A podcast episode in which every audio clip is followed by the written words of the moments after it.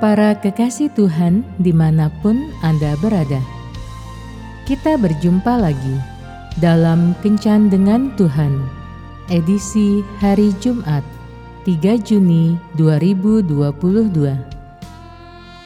Dalam Kencan kita kali ini, kita akan merenungkan ayat dari Kitab Mazmur bab 34 ayat 9 sampai 11. Kecaplah dan lihatlah betapa baiknya Tuhan itu. Berbahagialah orang yang berlindung padanya. Takutlah akan Tuhan, hai orang-orangnya yang kudus, sebab tidak berkekurangan orang yang takut akan dia. Singa-singa muda merana kelaparan, tetapi orang-orang yang mencari Tuhan tidak kekurangan sesuatu pun yang baik. Para sahabat kencan dengan Tuhan yang terkasih, sebuah pujian berjudul Trust His Heart mengatakan bahwa ketika kita tidak mampu melihat kebaikan dan rencana Tuhan di tengah situasi yang penuh kepedihan dan kekecewaan, kita dapat mempercayai hatinya karena kita tahu bahwa Ia terlalu baik dan terlalu bijaksana untuk membuat sebuah kesalahan di dalam hidup kita.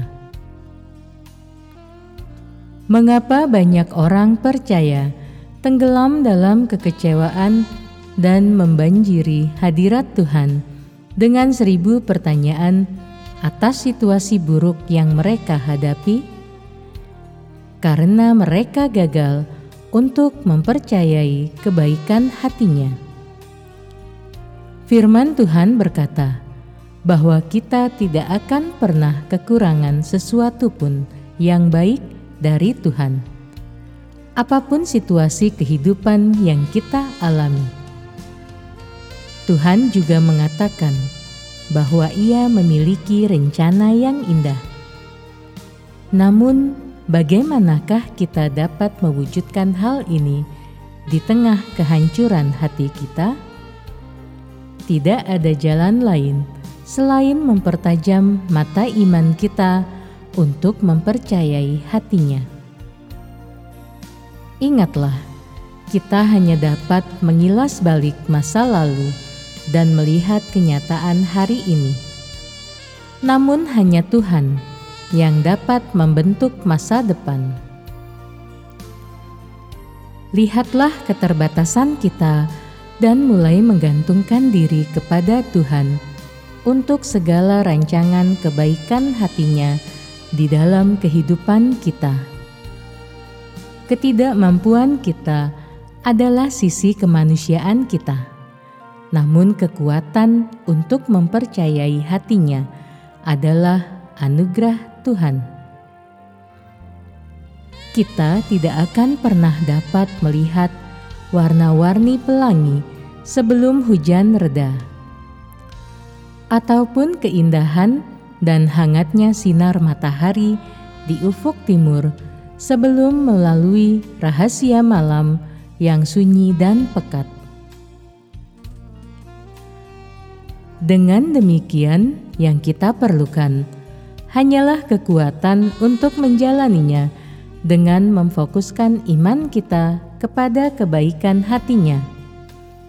Mintalah kebijaksanaan hati untuk mengerti dan keterbukaan hati untuk mengenali cara kerjanya di dalam kehidupan kita, serta kesabaran untuk menantikan segala rancangan kebaikan hatinya tergenapi di dalam hidup kita.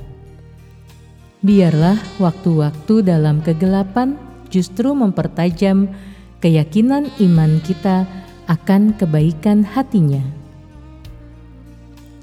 sehingga kita mampu menghapus segala pertanyaan dan keraguan yang selama ini membelenggu kita. Kita belajar bagaimana mengubah keluhan dengan iman kekecewaan dengan sebuah keyakinan bahwa Tuhan itu terlalu baik. Tuhan Yesus memberkati. Marilah berdoa.